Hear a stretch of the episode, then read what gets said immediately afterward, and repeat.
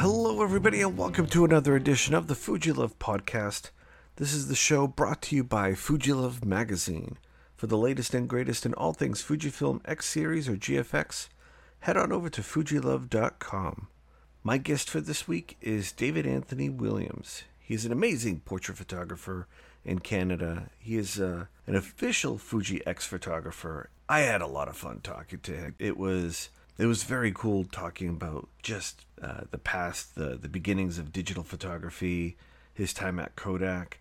Uh, he has a lot of stories. Uh, we've only scratched the surface. This, this is one of the amazing guests that we've had that I would love to bring back on just to talk uh, talk stories. But uh, one little thing that I do want to mention is that I did cut off a little bit of the beginning mostly pleasantries and stuff, but I, I, noticed that we talked a little bit more than usual about COVID and everything that's been happening. And I know that's how I start a lot of podcasts, it seems. And so this time I cut it out. Yes, COVID is a thing. I just don't want to keep dwelling on it at the beginning of each podcast. It is kind of the elephant in the room for everybody who lives in different parts of the world. But I think we could skip that part and just go right into the photography. So, with that, let's jump right into the interview. So, without further ado, I want to bring on David Anthony Williams to the show. David, how's it going? It's great, mate. I'm trying to keep cheerful at this particular time, and it's uh, it's uh, the best way to be, I reckon. Let's talk photography. Sure um, love your work, and I want everybody to be able to see your work uh, in uh, in addition to hearing this podcast. So, where can people find some of your photography that they could follow along with? I think probably the easiest way to to look at what I'm doing is to go to my website, which is davidanthonywilliams.com and um, that's my my general sort of purpose website and so forth. I've got two Facebook posts, oh, or sorry, um, areas. Uh, one of them is my general rat baggery that I go on with, and the other one is just based around art inspiration, and it's just things that I find. It's not necessarily my work; it's more about things that I find thoroughly interesting in the world of art. So look up either of those and um, join up. Right on. Along. And for those of for the audience that doesn't know, you are an official X photographer uh, photographer for Canada. That's right. I mean, I have a great history with Fuji in the sense that um, if we go back to um, my days in Australia, um, around about 1993, um, from then is when I really, really started full time in photography. I'd been a professional laboratory slave for many years, probably about 18 years before that. And if I go back even further than that, I started work at Kodak when I was about 15 or 16. My dad was a Kodak executive um, that worked in the um, uh, professional markets division. Oh, wow. And, and uh, before that, he was a photographer in the um, early days in Queensland and started off with flash powder and, and glass plates. So it's quite a long and involved history within the family. But but basically, coming back to the experience in photography, um, I'd done a number of uh, jobs with um, working with the company that imported Hasselblad in Australia, and I got on board with Fuji, and it, it, was interesting how it came about. So, in answer to your question, I started off in full time photography in about 1993, and I previous to that, uh, I'd worked for a professional photo finishing laboratory.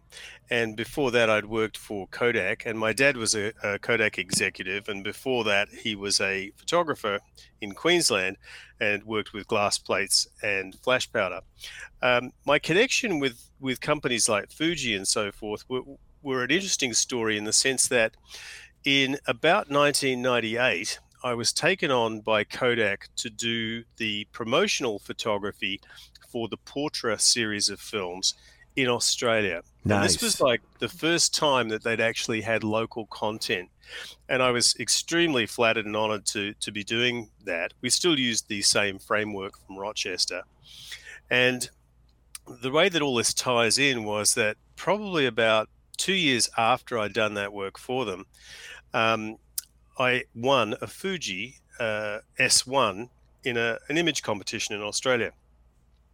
and started working away with that. And I remember talking to my my dear friends at Kodak uh, not so long afterwards, and um, I'd changed over completely to digital within about uh, I think four or five weddings.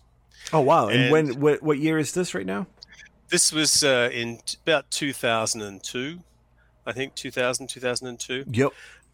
And um, around that area, and um, what was interesting was that was their reaction, and they they were pretty ashen faced.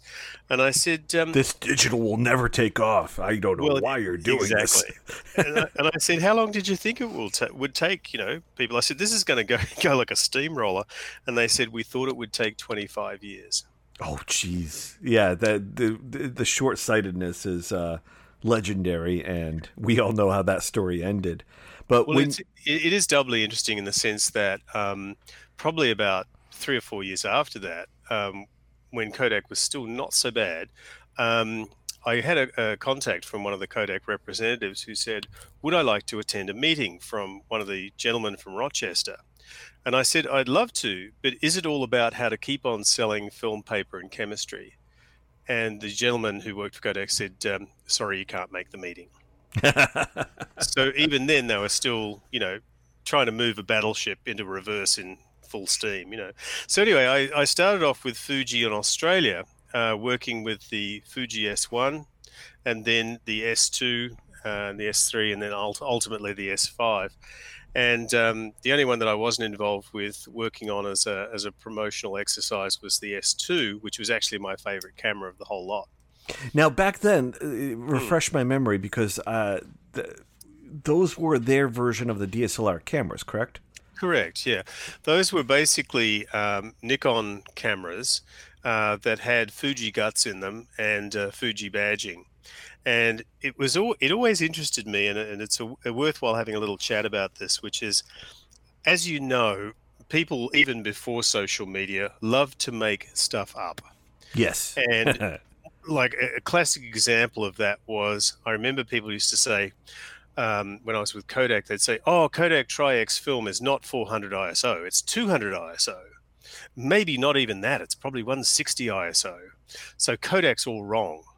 And I'd usually say to them, "I've got to ask you a question, which is, you've got a you've got a light meter, right?" And they'll say, "Oh yeah, I've got a Gossen Luna 6." And I say, "Are you using the dome or the flat disc to meter with?" And they'd proudly say, "Oh, of course the dome." And I say that's the dome is for measuring transparency film where you want detail in the highlights. If you use it on color negative film, or sorry, black and white negative film or color negative film, it'll be underexposed by about a stop and a bit, or maybe two stops. Nice. Use the flat disc and so, you know, there's all this sort of misinformation. And people used to say about the Fuji's, they'd say, oh, well, they claim that they're a, you know, a six megapixel or a 12 megapixel, but they're really only half that. Yes, I heard this before. This is back when I was using the S7000. That, that was my first uh, digital Fuji camera. Right. And here's the thing is that, you know, no matter no matter how much information I found out about the Fuji's and all the rest of it, ultimately I came to the belief that whatever they did, it was some magic fairy dust that they were sprinkling all over it because whatever they did was fabulous. But Fuji at that time, they put their energy into making uh, a computing system on board that basically made superb JPEGs. Yes. Like and no other camera came close to the quality of Fuji's for JPEGs.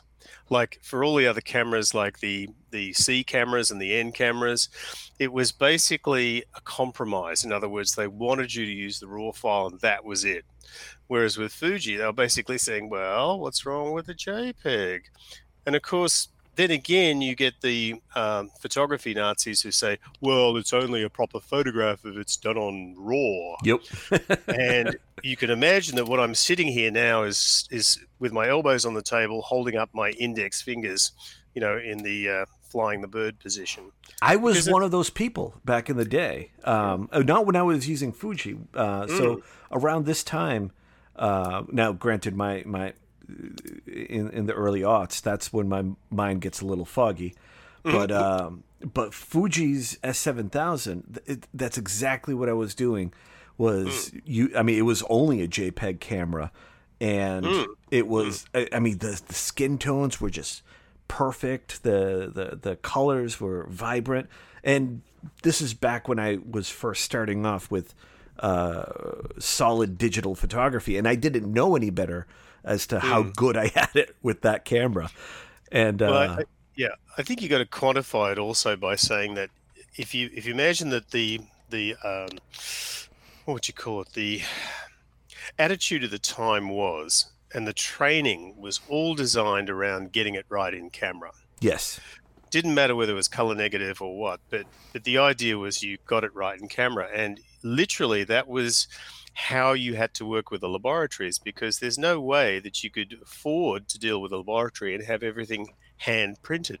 You had to be have it able to go through a machine, um, and uh, those exposures had to be pretty damn right. So it was basically not an issue. I remember one guy I worked with who used to be able to get color negative within a third of a stop, regardless of whether it was high key, low key, whatever, on every single frame of film. And nowadays, people will say, "Oh, that's impossible. That's ridiculous. You know, how could you possibly do that?" Well, we did, yeah, and you know, it's um, this is why I often get dismayed when I look at a lot of the work that's done in black and white nowadays, and photographers. Uh, uh, sorry, I'll quantify that again.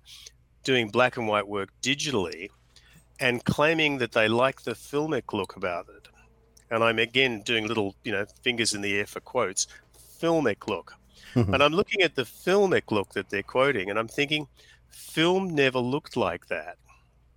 That's what we used to call an underexposed image that we used to chuck out or throw in the bin. That's not what film looked like.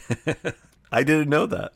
And you know, you get back to you get back to uh, this principle I me- me- me- mentioned before about how people use light meters, and I realized that a lot of people are using the light meters in their camera and they're exposing, in a lot of cases, black and white film to uh, to uh, the same standard as they would expose expose a transparency, and they're underexposing it. It looks as flat as caca.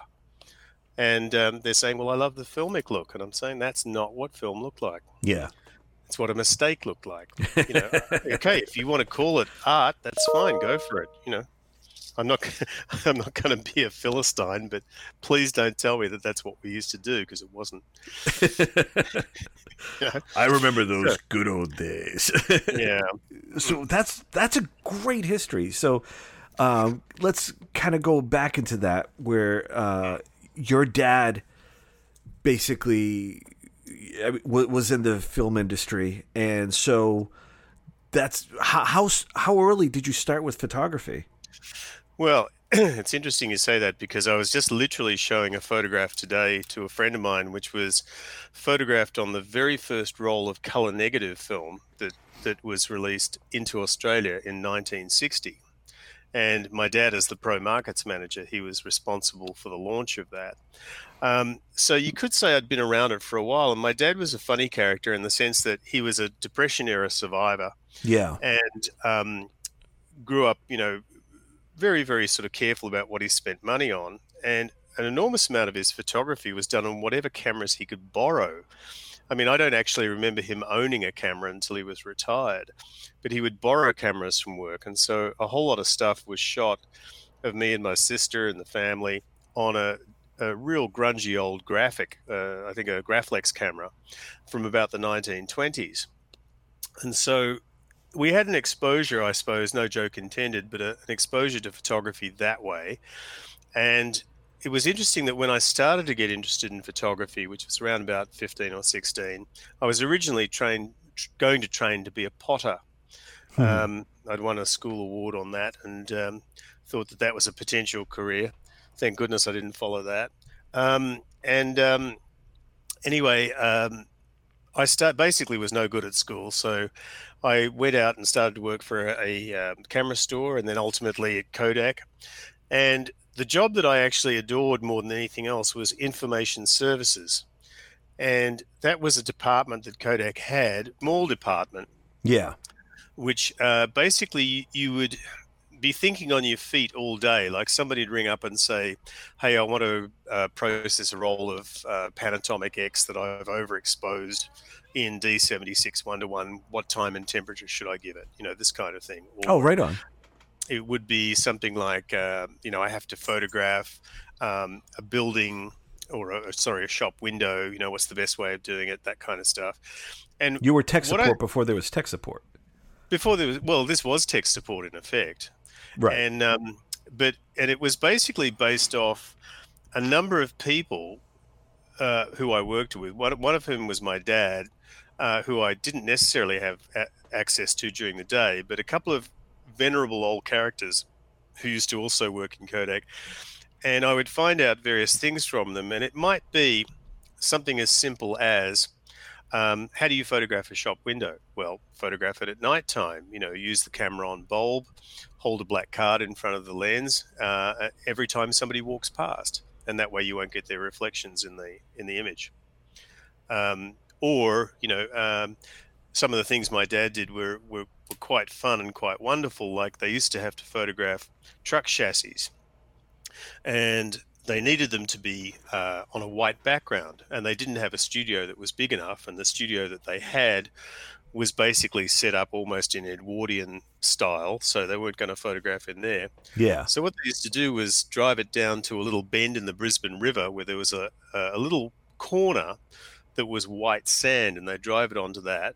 Oh, interesting and then they had dad said it was a series of about five bamboo poles and a series of old bed sheets that looked like they'd come from a cholera ward. They were all dirty and grotty and all sewn together very roughly. Yeah. And they'd make that into a background behind the car. And the, the trick was that this bend in the Brisbane River always created its own natural uh, wind tunnel, just a mild breeze that would go through, and that would flap the uh, sheets in the background. So you just did a time exposure, and then everything would become white. That's brilliant. I love these like tricks uh, p- people manage to to work around. Um, yeah, that's awesome. So these sort of things made me really, really interested. And one of the things that I find absolutely fascinating in retrospect is that I remember my dad showing me when I was a somewhat truculent teenager the um, Richard Avedon photograph of Jean Shrimpton, which was published, I, I, I want to say, in uh, Vogue, but I think I'm wrong there, maybe Harper's Bazaar. And it had Jean Shrimpton with uh, an eye, it had like a little um, lenticular piece on it, so that as you moved the magazine, she would actually wink at you. That's brilliant. It, it's a very clever piece of work, but Dad interested me greatly in in Richard Avedon and Irving Penn. And it's interesting that when I said to Dad, "Well, look, I really want to get a camera. What would you suggest?" And he actually set me up with a Yashica 124G, so a twin lens square camera. And to this day, I still adore shooting square. And a matter of fact, my Fuji's are basically all set up to shoot square. Nice. And um, so in reality, it started off probably about that time. And I think the advantage of working with Kodak, and I figured it out later on, was that I spent my entire pay on keeping a beaten up old car going, cigarettes at the time, and film and paper. And that was it. I had absolutely nothing to show after it. And I photographed four, well, four or five years worth of absolute garbage. You know, I don't think I've got one image from that particular period and I also had tons of cameras at that time. I had I was running Fuji six uh, six sevens at one. Sorry, not Fuji's, um, Pentax six sevens at one point. Yeah, um, and so forth. And I think at last count, I've had something like seventy six cameras in my over my life, and not one of them has made me a better photographer. And the only ones that I feel comfortable, you got to keep trying. That that just yeah. means you got to keep trying. Yeah, I mean, I loved I loved the Hasselblads and so forth. Enjoyed using those, and um, but I still love a twin lens Rolleiflex. And uh, as I say, when I when I use my Fuji's, particularly the Fuji GFX uh, 50s, I have that set up literally just like a Hasselblad. Nice. That's awesome. And so well, let's touch back uh, during that time where you first made the jump to digital you had mm-hmm. mentioned that you were uh, at that time shooting weddings. were you shooting the mm. weddings with the the S series cameras?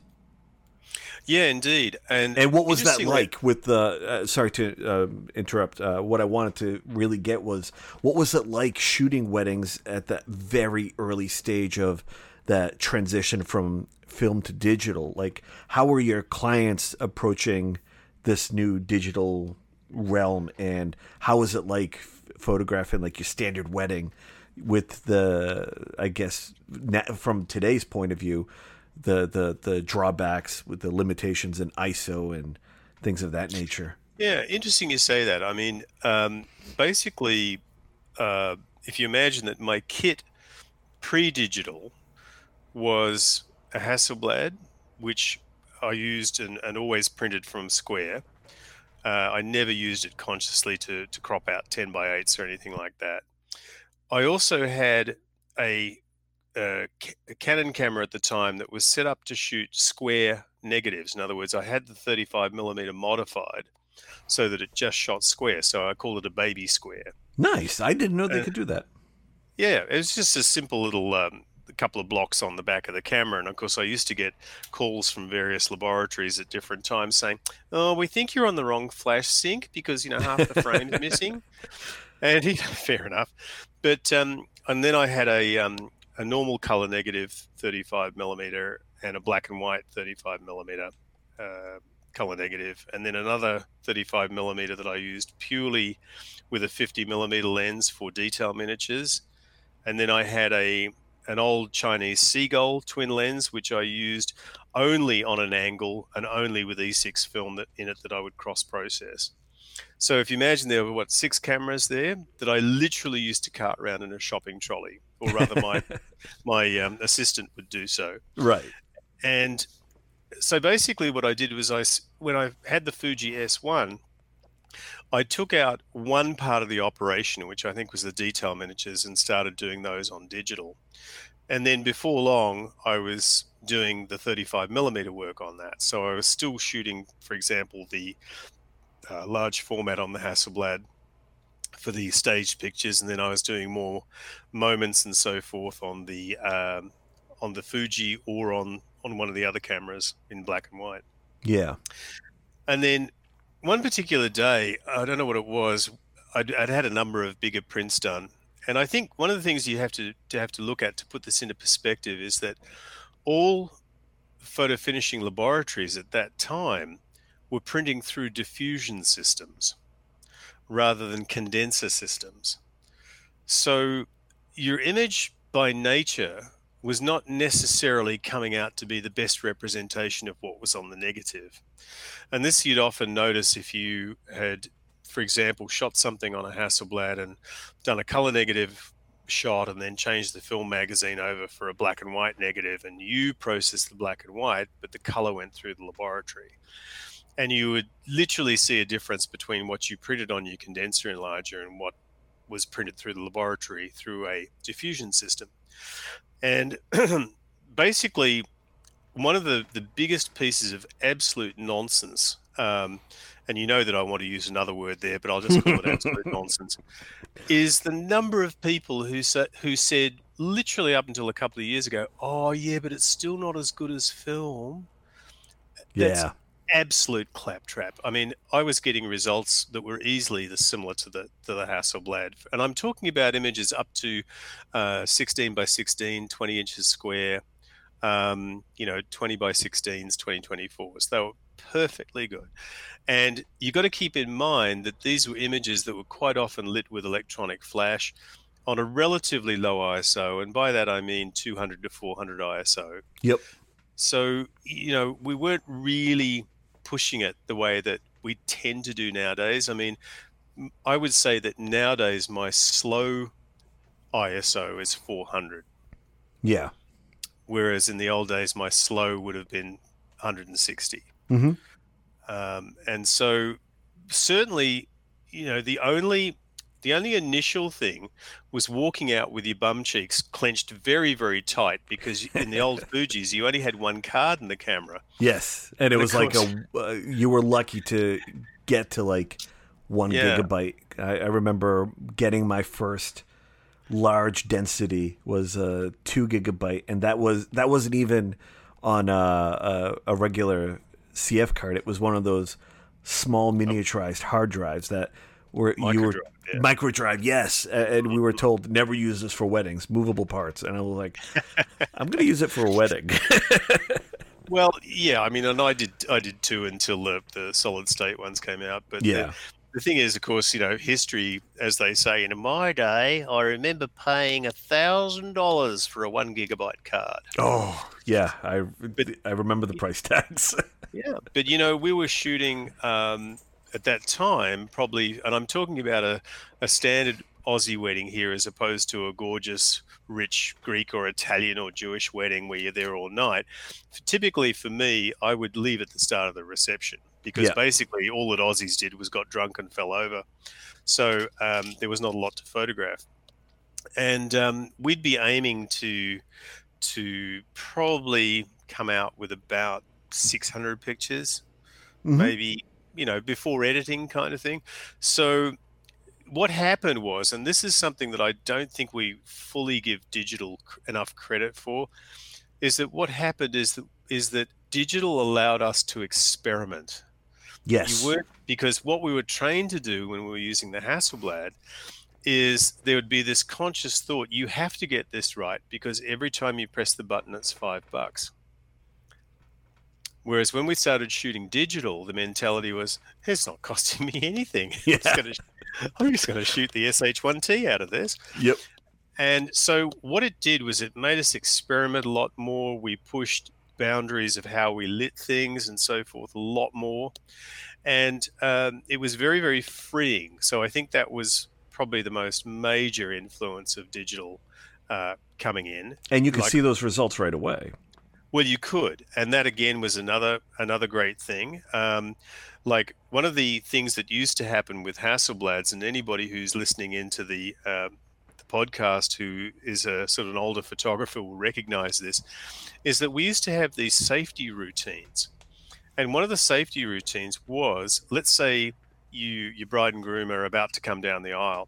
One of the very first things you do is is put the dark slide in, take the back off the camera, and hold it up to the light, look through the back of it, and press the button to make sure that the shutter hadn't collapsed. Because what used to happen with Hasselblads is the shutter could collapse. It'll just fly into a, a series of pieces inside the lens. And because the mirror is still going off, it's still making a whop kind of Yep. sound. But you needed to make sure that that was going, and, and you, the sure rule of that was that your flash was working as well.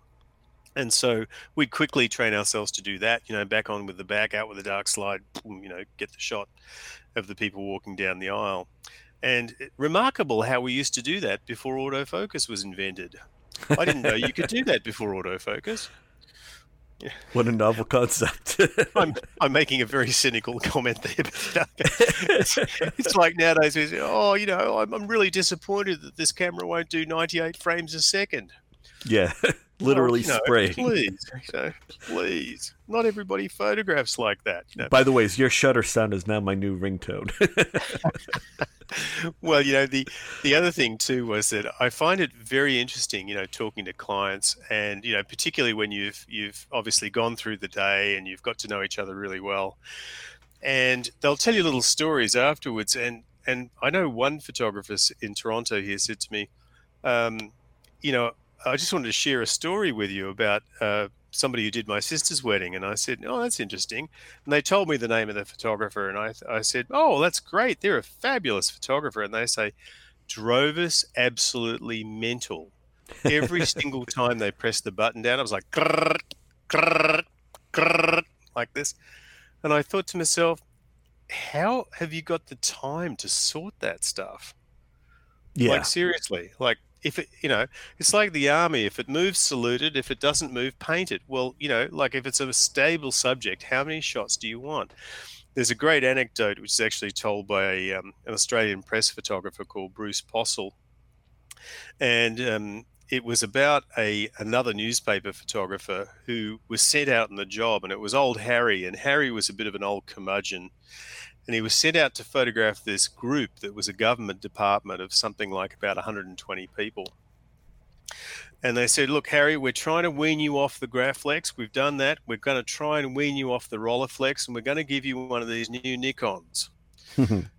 so he goes out, and then they said, "Harry, you can go nuts. You know, like you've got a 36 exposure roll in there. Go mental. You know." So Harry comes back, puts the film down, and goes off, and they process the film. And there's two shots on the roll of 36 and the, the picture editor starts to get really cheesed off and harry comes back in and he says harry why did you only do two shots? And he said well he said on the first one the fourth guy in on the third row blinked. And sure enough they magnified it and that's exactly what had happened and on the second one everybody was okay and this is one of the things that I still do to this day, which is when I'm photographing groups, I'm not looking through the camera. And, and it actually comes back to another little scenario, which is I love tripods. I love them. I absolutely have no issue with them whatsoever. I have people that, that say to me things like, "Oh man, it like cramps my style." You know, it like really it stops me from moving.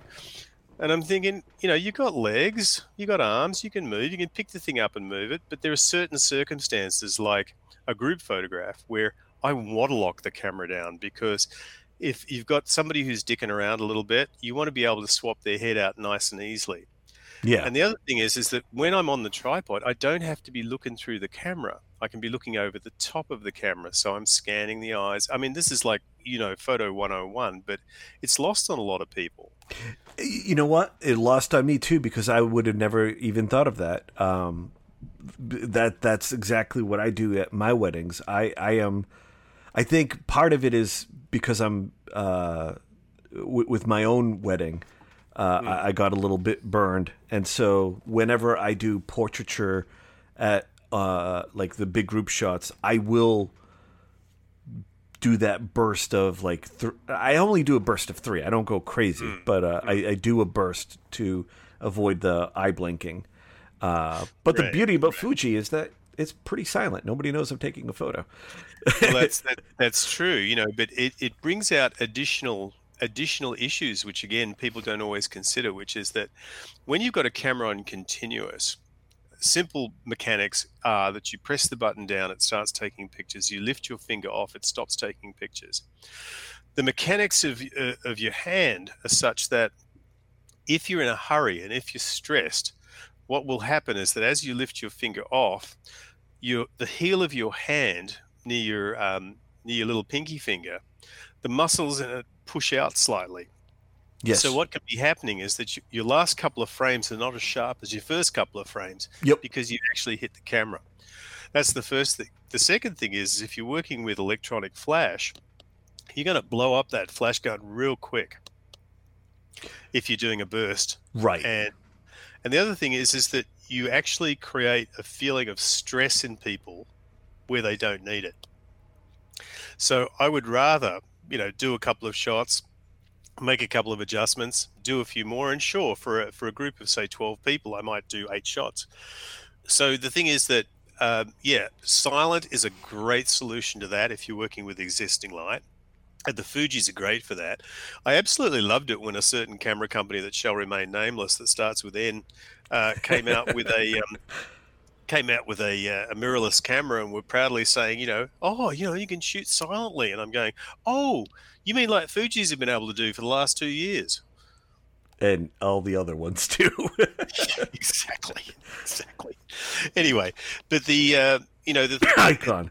Excuse me. A, yeah, it's a very long-winded way of getting back to your original question. I'm sorry about that, which is that how did it change things? So on a typical wedding uh, that I would photograph with uh, uh, my partner, uh, we would probably shoot 4,000, maybe 5,000 shots on a big Jewish wedding because we both use the same shooting procedure. Yep. And um, and it's interesting that we each play to our, our own strengths. Is that uh, she will photograph most of the candid work because she's really seriously sh1t good at that hmm. and i will do more of the the formal arranged kind of stuff the what we call the asked for pictures yes um, as opposed to the found pictures and um, we're using different kinds of systems and so forth for for all of that. As a matter of fact, one of the things I'm dying to do is add on the uh, the uh, new Fuji um, X-T4. Yes, uh, we'll get to I, that in a minute. We'll put a pin in yeah, that. Yeah, yeah, but um, but no, I just think it's it's marvelous, and I hear sometimes of people shooting like twelve thousand shots on a wedding, you know, and I'm thinking, I, I hope you sort of know, like when you're firing that off, just how irritating that can be. If you're working on silent, of course, it doesn't matter at all. Yeah, but yeah, I, I can't imagine. Like, yeah, that, that's that's crazy. Uh, but I must I've, admit, I've heard I, stories.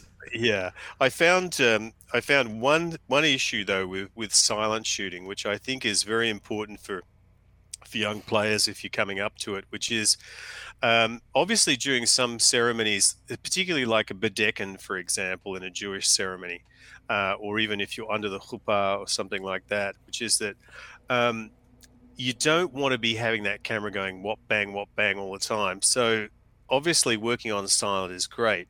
However, when you start working on silent, if you're at a hotel or a venue where they're using particular kinds of light, you can often get banding across yes. your images.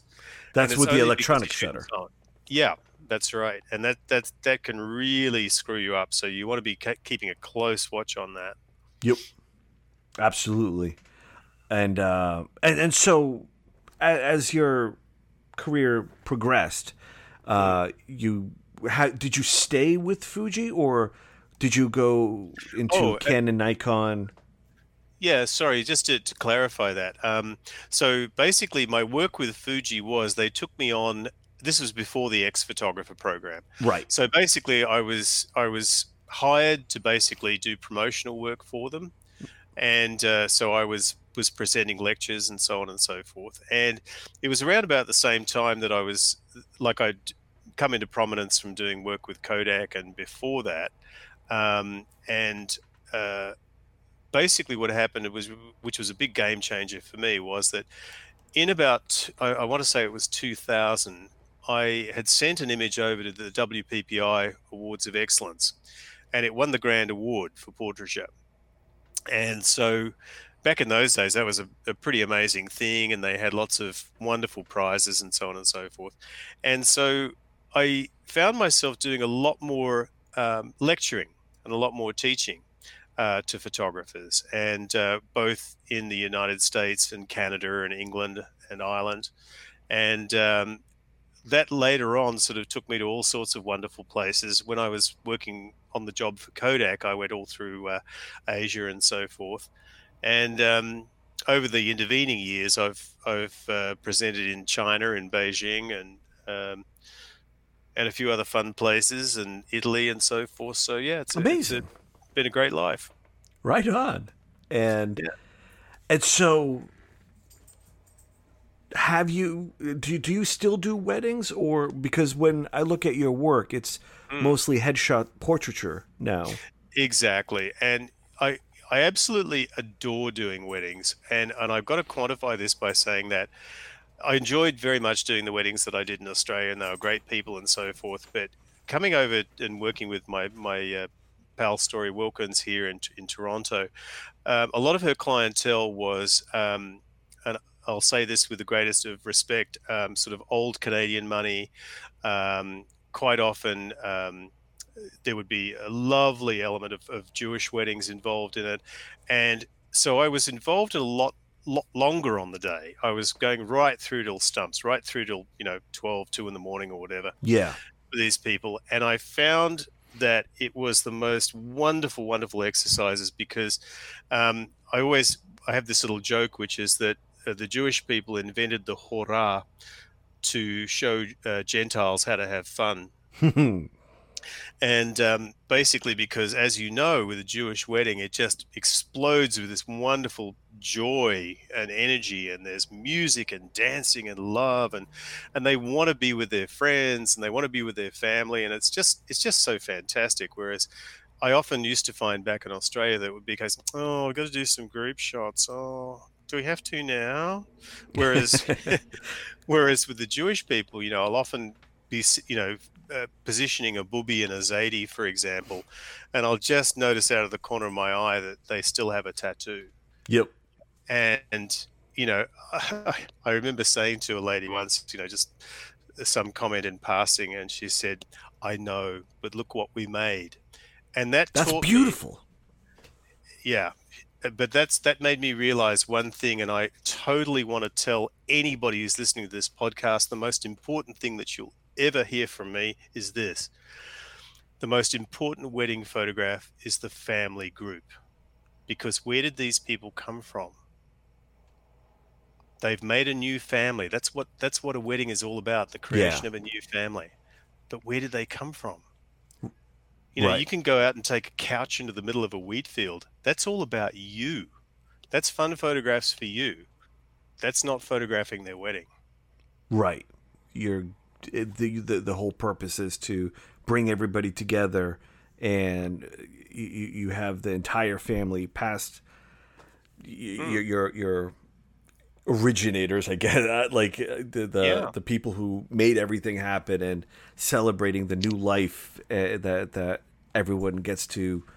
That's right. And this this is an interesting subject in this in this time. You know, this aspect of privilege. You know, is that is that a lot of us in the West think that that this this family aspect is unimportant. I remember a huge post on Facebook once, which was it basically started off with a photographer saying who else really hates doing the the family groups and just wants to get onto the real photography?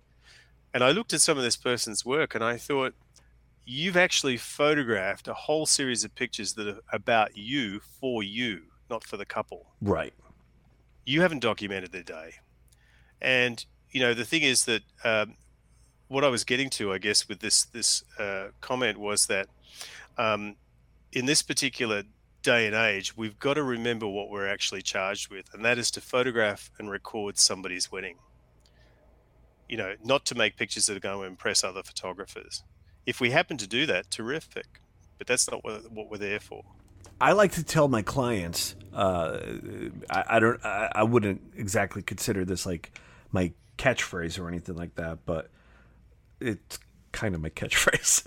Um, I, I tell them like like to sum up my entire photography for them. It's thirty years from now. When you look at these photos, if you remember me, I have failed as a photographer because I want you to remember what you were doing, how you were doing it. Like, mm. look at the craziness that we were up to. Look at these family photos. And if you remember me like if you remember the photographer 30 years from now, then boy, did I screw up. Now, yeah. you could remember me 5 years from now. I could use the referral. But 30 Yeah, well, I mean, Mark, it brings up an interesting point, and this is just a little tangent I'll go on that I think is is very relevant, which yes. is that my my ex-wife was a photographer in China, and she worked for a department called the Nationality Palace, and this is going back to 80s uh, and so forth. And basically, what they used to do was they would go around with a video team and stills team, and and uh, historians and professors and all that sort of stuff, and they would visit the minority groups in China, and there are about 52 different minorities, and document them and document their music, document their clothing, all that sort of stuff, with the idea of preserving their culture.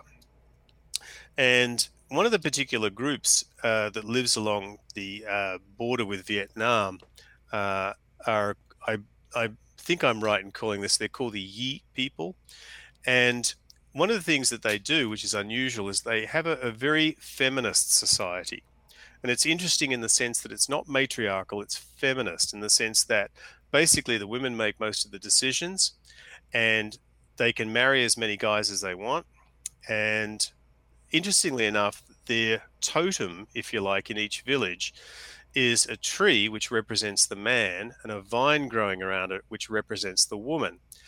And I find that alone very, very interesting from a photographic point of view because when you think about it, who do we have difficulty posing? Usually not the woman. She's quite fluid. It's the guy who's usually as stiff as a post. Yeah. And so that was a, a rather a fitting kind of thing that they have. The other thing was that um, one of the things they do is that they um, they will often use a very very simplistic kind of illustration almost like a stick figure kind of illustration and decorate their clothing and so forth with it. And one of the items that that uh, my ex-wife uh, bought with her team to take back to beijing was the story of a woman's wedding day in a in a wedding dress. And it literally had all these little stick figures showing how the couple progressed through the, the town and how all the people were dancing on the side and and so forth, uh, to the reception, you know, where everybody gets drunk and falls all over the place.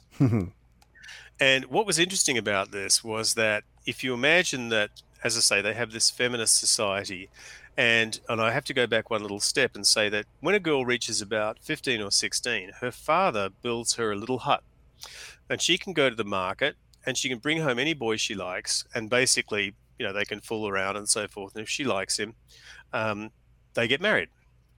And anyway, so if you imagine that we give a modern day wedding album to this lady, and I'm going to quantify this by going back about 10 or 15 years because I think we've made enormous leaps and bounds in how we present wedding albums nowadays. Yes. But imagine this lady looking at the Western wedding album and she would say, Ah, it's the Festival of the Flowers. I can see that there's a ceremony because I recognize the holy man and he's performing a ceremony. And oh, because she's done, done a good job with the flowers as part of paying homage to them, because it's a very um, shamanistic society, mm-hmm. uh, as a reward, the girl gets a boy. And then there's a party. And why would she say that? It's because so many albums used to start off with photographs of bridesmaids all standing around holding flowers. Yes. Not at any time were we actually showing the ritual that went on in the wedding because we're too close to it. We've forgotten about rituals. In some cases, I think with uh, with a lot of the photography, like uh, with a lot of the photography that I tend to do, the ritual mm. is usually very quick. I'm more of a but my photography has now kind of centered around rustic photog like, like rustic themed weddings where mm, it, it is yeah. outdoors. It is usually a custom wedding where uh, the bride and groom basically made their own like their own wedding service, uh, their own wedding ceremony. So it's very story sharing, you know, centric. So uh, where the the the You're customs are right the customs are replaced with uh, storytelling.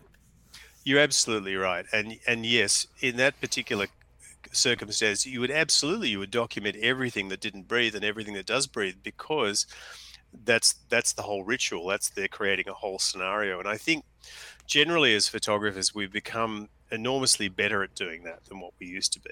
Yeah you know, we used to go in with a shot list kind of thing and basically ignore ignore all the other stuff that was going on, you know.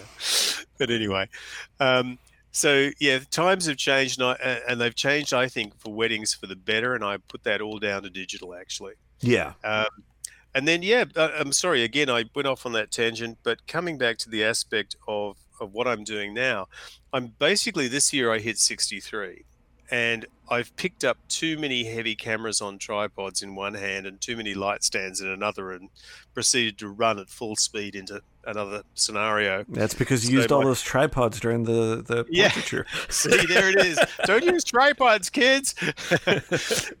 so, look, it screwed me up. But no, the, the thing is that um, I'm getting a bit too old for it, and um, and so I, I'm I'm happy to be a sort of a second photographer, and um, the way that we work um, is that when one generally when one person is shooting, the other person is assisting. I see no point in in always having somebody bashing away from a, a different angle because yeah. if you've already chosen the right angle, why do you want somebody to duplicate it from the wrong angle? You know. Um, however, when it comes to the reception, yes, we're both shooting then, and you know, at opposite ends of the room and working our way through. Um, so anyway, I've I've always been attracted to portraiture.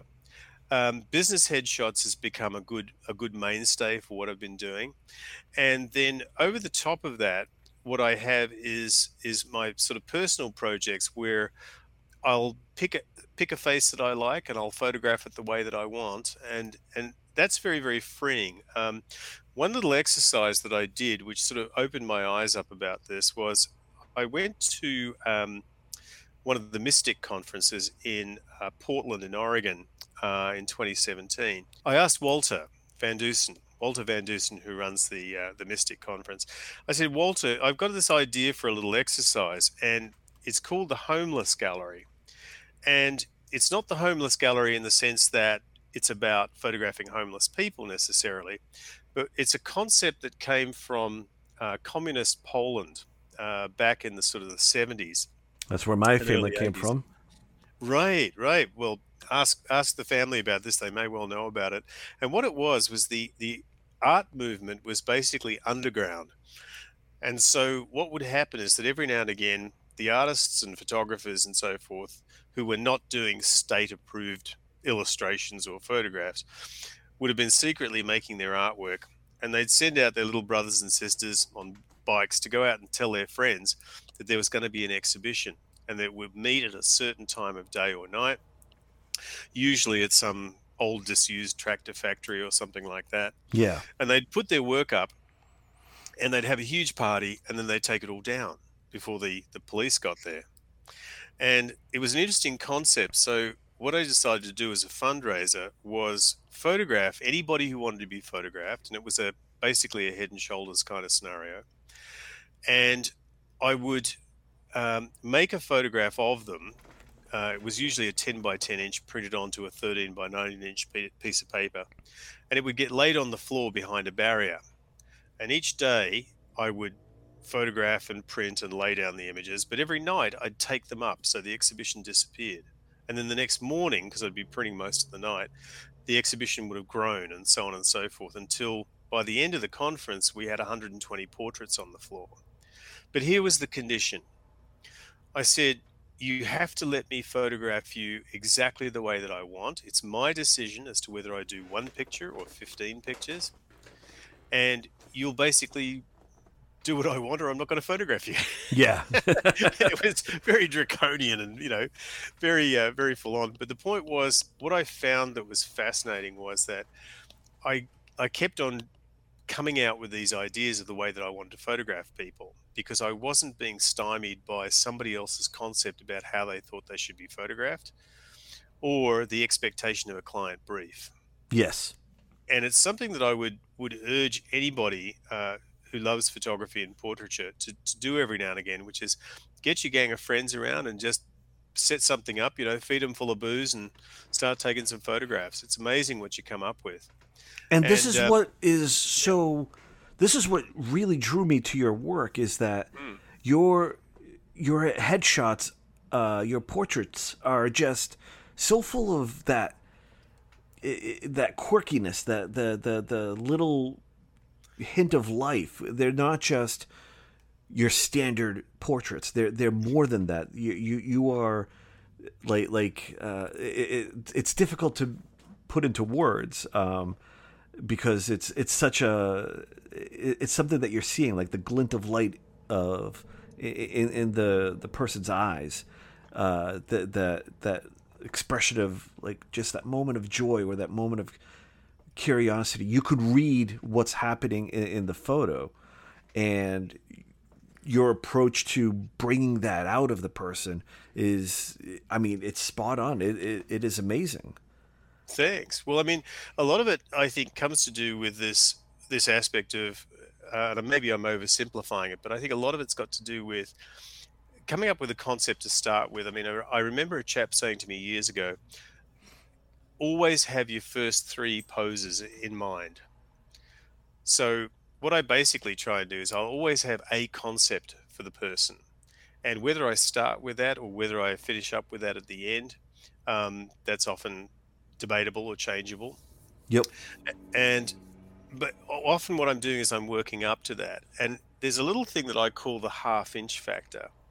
And what the half inch factor is that little bit of extra that you get out of the person or that little bit of extra that you put in with your energy because i think one of the very interesting things when you read about the difference between irving penn and richard avedon is that most people will say about Irving Penn was that it was almost monk like the experience in the sense that he didn't interact a lot with people. He basically sat very, very close to people and was waiting until they reacted. Whereas Richard Avedon, as you, uh, I'm sure you've seen from some of the pictures of him in midair, literally in mid-flight, up in the air, had enormous energy that that he would bounce off people, and they would in turn give him back enormous energy in their pictures and it's basically coaxing out that last half an inch. That half an inch could be the position of somebody's shoulders. It could be, you know, uh, and I'll give you an example. It could be. Um, I did a photograph many years ago of a friend of mine who was a very big, big fellow playing a triangle, and it was getting his shoulders up enough, hunched enough, getting his pinky fingers up enough to make the whole thing look sort of wonderfully ridiculous enough to make it work. Yes. And likewise, when I'm doing um, character portraits, and I'm just having a look at my own website because been into it ages, um, which is um, to to uh, see. Uh, yeah, no, I've modified that. Um, basically, what I used to do is a lot of pictures that were in homage to other photographers. And a classic example would be one that I did of um, Don McCullin's picture of the shell shock GI in Vietnam. And I basically took the same photograph, but back to 1916 in, in a French soldier. And so what I did was I basically designed the, the photograph had already been designed structurally by Don McCullin so I was just changing the costume, the subject, and all the rest of it. But yeah. then I was using a friend of mine who I wanted to use. And so I basically read to him what I'd written out about this character. So in other words, I'd made up the character, wrote wrote about him. And I think out of the 50 or 60 shots that we took, it was actually the second to last picture where everything came together. Um, and it was it was the amount of energy that was actually in his eyes and the right amount of it, the right style of energy. It had to be a sort of a crazy energy. Yeah. And so forth. So, um, and uh, I'm just sorry that I've actually not turned that bit on in my uh, in my gallery. It's all good. I'm sorry about it's all good. Um, but yeah, it's often about that. It's those little quirks in in bringing those out from people, and so you've got to communicate with people. And I'm often being chided by my partner for working too quickly, uh, and I think that stems back to um, my father, who was always saying to me, just don't keep people waiting, you know, get everything set up, you know, um, have everything tested, you know, get in there, you know, get the shot that you want and leave them alone, you know. And so I don't tend to have like long and extensive, laborious shoots. It's often a case of basically saying, this is what, what I'd really like to do with you. Um, and discuss it with the with the subject, and then I will. We know that we're going for one particular look, and I think that's a lot easier sometimes than trying to do fifteen adequate looks.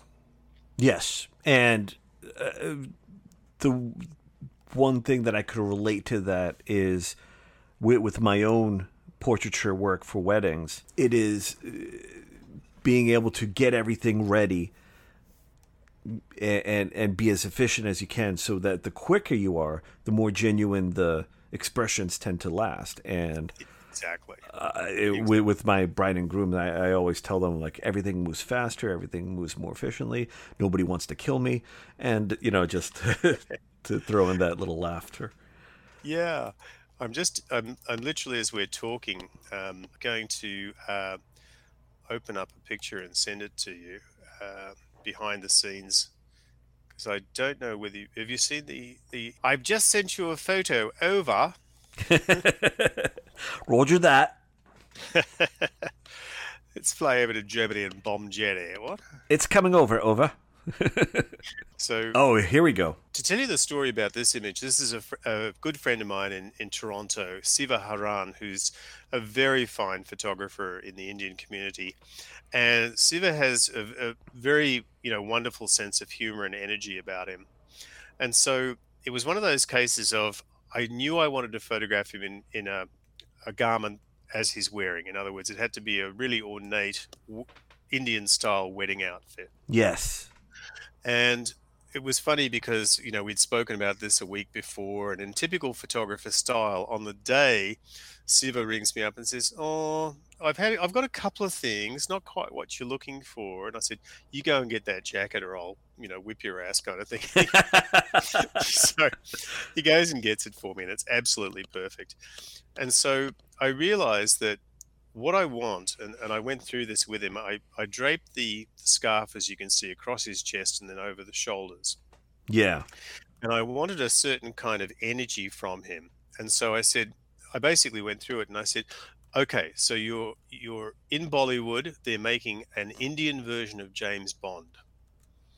So what you've got to do is give me that look, which is like the Indian version of Moneypenny, take your clothes off and put them next to mine. I see it. I see it in the photo. that's the arch in the eyebrow, right? So then I thought, because he's subdued, I love contrasts in things. Because his position is sort of relatively straightforward and subdued, I have to put some energy in. So if you imagine that what we did was I got that original image of him, which is photographed on the Fuji X Pro 2 on one of my favorite lenses, which is the 50 millimeter f2. Yep. And photographed square. And then I moved him out of there and replaced him with a light stand with a polystyrene head on it. And then what we did was photographed the scarf. We literally threw the scarf up and photographed it. So we're oh. using exactly the oh. same lighting pattern. And then, so that was an extremely simple digital job to to have the the scarves flying out in the background because you're doing it to exactly the same scale, yes. under exactly the same lighting so you don't have to do any sort of um, witchcraft in Photoshop. That is and then brilliant. Thank you. And then the and then the background is is uh, some sky and clouds that I photographed at another time, and and I um, sort of collect those. And again, just as a, as a little point of interest, when you're photographing clouds, perhaps to use in something like this, you actually use them upside down. That way, you get the dark bit at the top. Oh, okay because if you have a look at clouds the way that they normally form, it's brighter up above them than it is below them. Yeah. So if you reverse them, then you can, can get that nice effect. So getting back to your question, you see, that's the whole thing about. I knew that was the look that I wanted, so I discussed it with him. So it was really about getting his eyebrow right. Yes, that that is that that sells it. That that that look that he knows something that you don't, kind of. Exactly.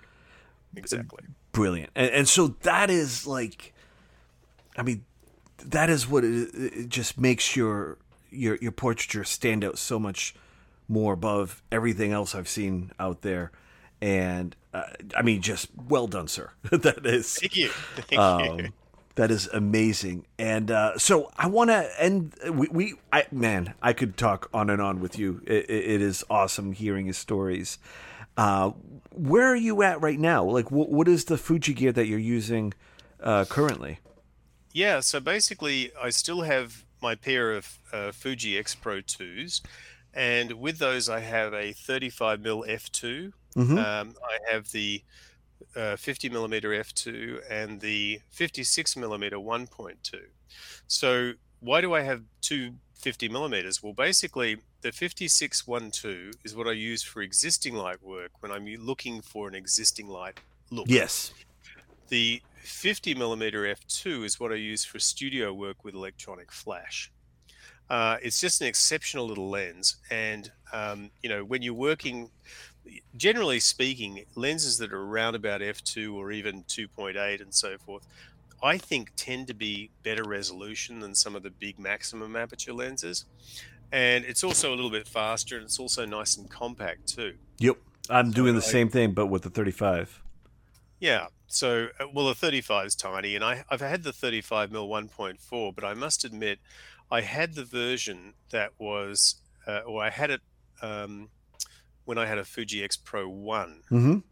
and I found it just a little bit slow and sort of, you know, yeah, a little, a little bit like a an old man trying to make love, you know. So, um, so anyway, the the other one was much faster, and so um, basically I have that, and then I have the GFX 50 uh, S with the 63 millimeter lens, and it's it's a really funny thing to say. And I thought this is this is such a dated observation, and, and it's one of those things about photography that when you know it's not going to bother a whole generation of photographers but i'm still searching for something that gives me the same perspective and the same crop as an 80 millimeter lens on a two and a quarter square Yeah. No, it's I hear just you. it's different you know it's it's different and will that worry somebody who's never seen that before? Not at all. They're not going to care. Yeah. So um, um, the other camera i've been playing around with which i really enjoy is the um, fuji uh, gfx 50r I got to And play I with that really earlier in the that. year. Oh yeah, that's that's a real spunky camera, and um, I really enjoy uh, using that. And I've borrowed a 100 to 200 mil zoom lens, and that's been great. I mean, that's that's not a cumbersome lens by any means. It's been a great combination, and the maximum aperture on that is f4. But you know, we don't do everything at candlelight, so again, I'm not sort of perturbed. It's just horses for courses, right? Right. So, just sending you through one other image. Um, one of the things that I, I lecture on um, and talk about to photographers a lot is, is influences. Because I think one of the hard things is when you're a photographer or you want to become a photographer, is that various people will say things to you like, oh, you should look at art. And that's all very well, but what art? In other words, what is actually going to have a concrete effect on an image that you produce? And I think one of the things that I, I call it a student attitude, and I call it that because every time I've visited a college that teaches photography, I'll encounter the same thing, which is people who are just starting off in photography, bless them. And they're saying things like, oh, well, I'm still trying to develop my own style and and I'm thinking to myself, well, you know, your style is going to come from the input of a whole number of different influences. It's not going to come out of the stratosphere. And so basically, when you think about it, all of the famous painters, including Picasso, learned how to paint like five or six or seven or eight other people before they developed their own style. right. And so, you know, one of the things that I lecture on is this aspect of influences, as I mentioned. And this is an example I just sent through to you. I don't know whether you've got that open yet. I got it. Okay, so where did the influence to that come from? It came from the Born to Run album cover of Bruce Springsteen, shot by Eric Meola. Oh, okay. And That's what I realized was that yes, you can put somebody right over to one edge of the frame, and that's one of the beauties about shooting square is that you have a whole different series of cus- of uh, compositional things that you can do, which are quite different to working with a horizontal rectangle. And um, so that crop is almost exactly similar to Eric Meola's crop, and so that's a direct application of working with that technique of looking at somebody else's photograph, thinking, let me make an image where I'm using that same process. Yeah. And the reason I mention this is that um, we often tend to only look to our industry for influences. So, wedding photographers study wedding photographers. And one of the things that I find interesting about that is that um, what has happened universally is that a lot of wedding photography around the world looks the same and it's very very good quality work there is no two ways about that however you look at some of the pictures and you think the only reason i know that that's shot in a different country is because of the landscape Yep. and or what's happening reason- in the photo, sorry or or like like different locations. You, could- you, Yeah, yeah. So, and and the reason I mention that is that I, th- I think one of the, the most wonderful pictures I saw in a long time was a photograph where I looked at it and I said immediately, that's photographed in Ireland. And it was because it was photographed outside a pub. And it was something that naturally happened on this particular wedding day. And I thought, that's terrific. You know, that, that, that was so good because I remember seeing a lot of work from that part of the world from great photographers where I thought that could have been shot in America or it could have been shot in Australia or it could have been shot in New Zealand. You know, it, it had a similar kind of look to it. yeah. And so I think that one of the things that's great to channel in on, and we have such an enormous resource with photography these days, is to study things that make your images specific. And by that, I mean, if you're, and I'll use the example again, if you're an Irish photographer, sit down and write out what it means to be Irish. Because, you know, before when I was talking about wedding photography, and I say, and I said that we've sort of forgotten the rituals, familiarity and contempt are the two biggest enemies in photography.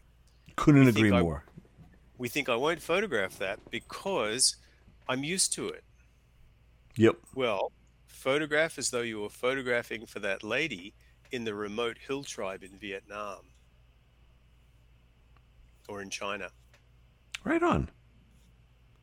In other words, you're out there to tell a story.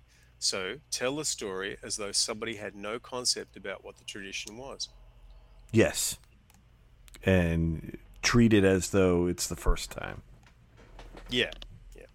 Feels like the first time. Great song too. yeah.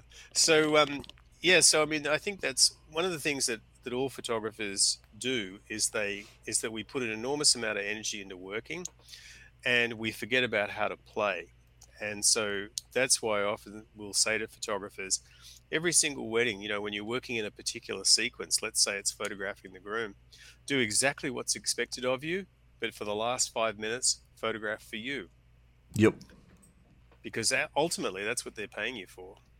Absolutely. It's it's basically take your vision and make my day in that. Yeah, yeah, too true. And um, I was trying to think whether I had any other Fuji things to, to speak to you about. I mean, I love the gear, I love the lenses, and um, you know, again, uh, I I really wish it's a bit like Photoshop. I wish there was like a little system where you could actually turn stuff off. You know, because there's a whole lot of little buttons I've got to go through sometimes to find what I want, and I get so annoyed when I look at people making comments about the cameras and saying, "Oh, the menu is just so difficult." It's perfectly sensible and easy to get through. It's just that sometimes there's a lot of stuff that they put in there. Totally. Yeah. But Yeah. I mean, you know, we can we could do another show uh, another time about the different gear. The the important thing I, I love to hear is what people are doing with the gear rather than the gear itself. I mean, yeah, we touched on, you know, what we did with the Fuji and I, I'll, I'll say the same thing that I've always said before is, you know, 79 cameras, not one's made me a better photographer. It's all about what feels good in your hand. And I just, you know, I, I loved, and I couldn't afford at the time, but I loved the Contax cameras. And I mean by that, the sort of the rangefinder Yes. camera. And so, um, so for me, the Fuji X Pro 2 is that camera, and it's just you know I just love the way that it works, and and um, I very rarely use the film simulations. I'm basically using it on sort of pretty much standard for everything, and I know people like to tweak things, and I think that's fantastic. You know, you've got that capability, go for it. You know. Um, but you know i'm still getting enormously good quality out of the files and the other thing is that i don't really have issues with focusing Mhm. um, because most of the time i'm not working in situations that seriously challenge it and i guess that's why i mentioned before yes i really want to get uh, uh, fuji um, xt4 because i understand that that's extremely good in low light and that will effectively enable me to to be completely fuji yeah. I hear you there. and I welcome that because these old shoulders are getting a little bit too too broken down to be holding great big heavy cameras up in the air. It's you know that that was that was for me too. Um, I, I had a lot of carpal tunnel coming in from uh, Canon, and you know, no fault to Canon. It's just the way that I was using it. Mm, lovely cameras, you know. Yeah. Nikon's are lovely cameras. They're, they're all fantastic in their own way, and you can't, you know. I, I just get annoyed sometimes when I see articles about people saying things like, "Oh, this camera brand is shit," or SH1T. Sorry, I'll That's that all good. This It's camera brand is SH1T. It's nonsense. I mean, look, please don't say stuff like that. It just makes you look stupid. That's all you know. clickbait. Everybody wants to have another fight because fighting Yeah. sells. And uh, Well, yeah, the funny thing about it is that, and I just sorry to interject there, but have you noticed how the people that get into those fights are exclusively men? And the big difference, I think, is this: is that women get a camera and they go out and make beautiful pictures. Men talk about the technology of it and the complexity of it before they start taking pictures. I've seen some women in the fight too, though. Yeah, that's because they're absorbing bad habits from guys.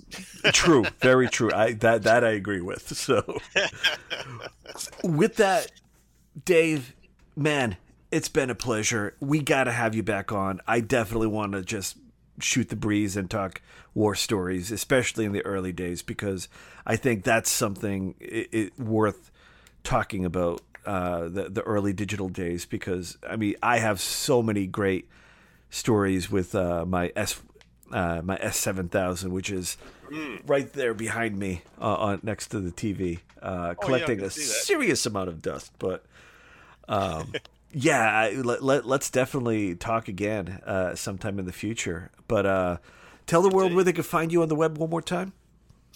Yeah, it's uh, davidanthonywilliams.com and I'm also on Facebook, and I will be putting some of my little three-minute dim sum up on the uh, on my art site. And so basically, there's one, there's two sites. There's one of me holding a Richard Avedon book and holding my number one finger up in the air. That's my rat bag site. That's where you'll find me going all political and stupid.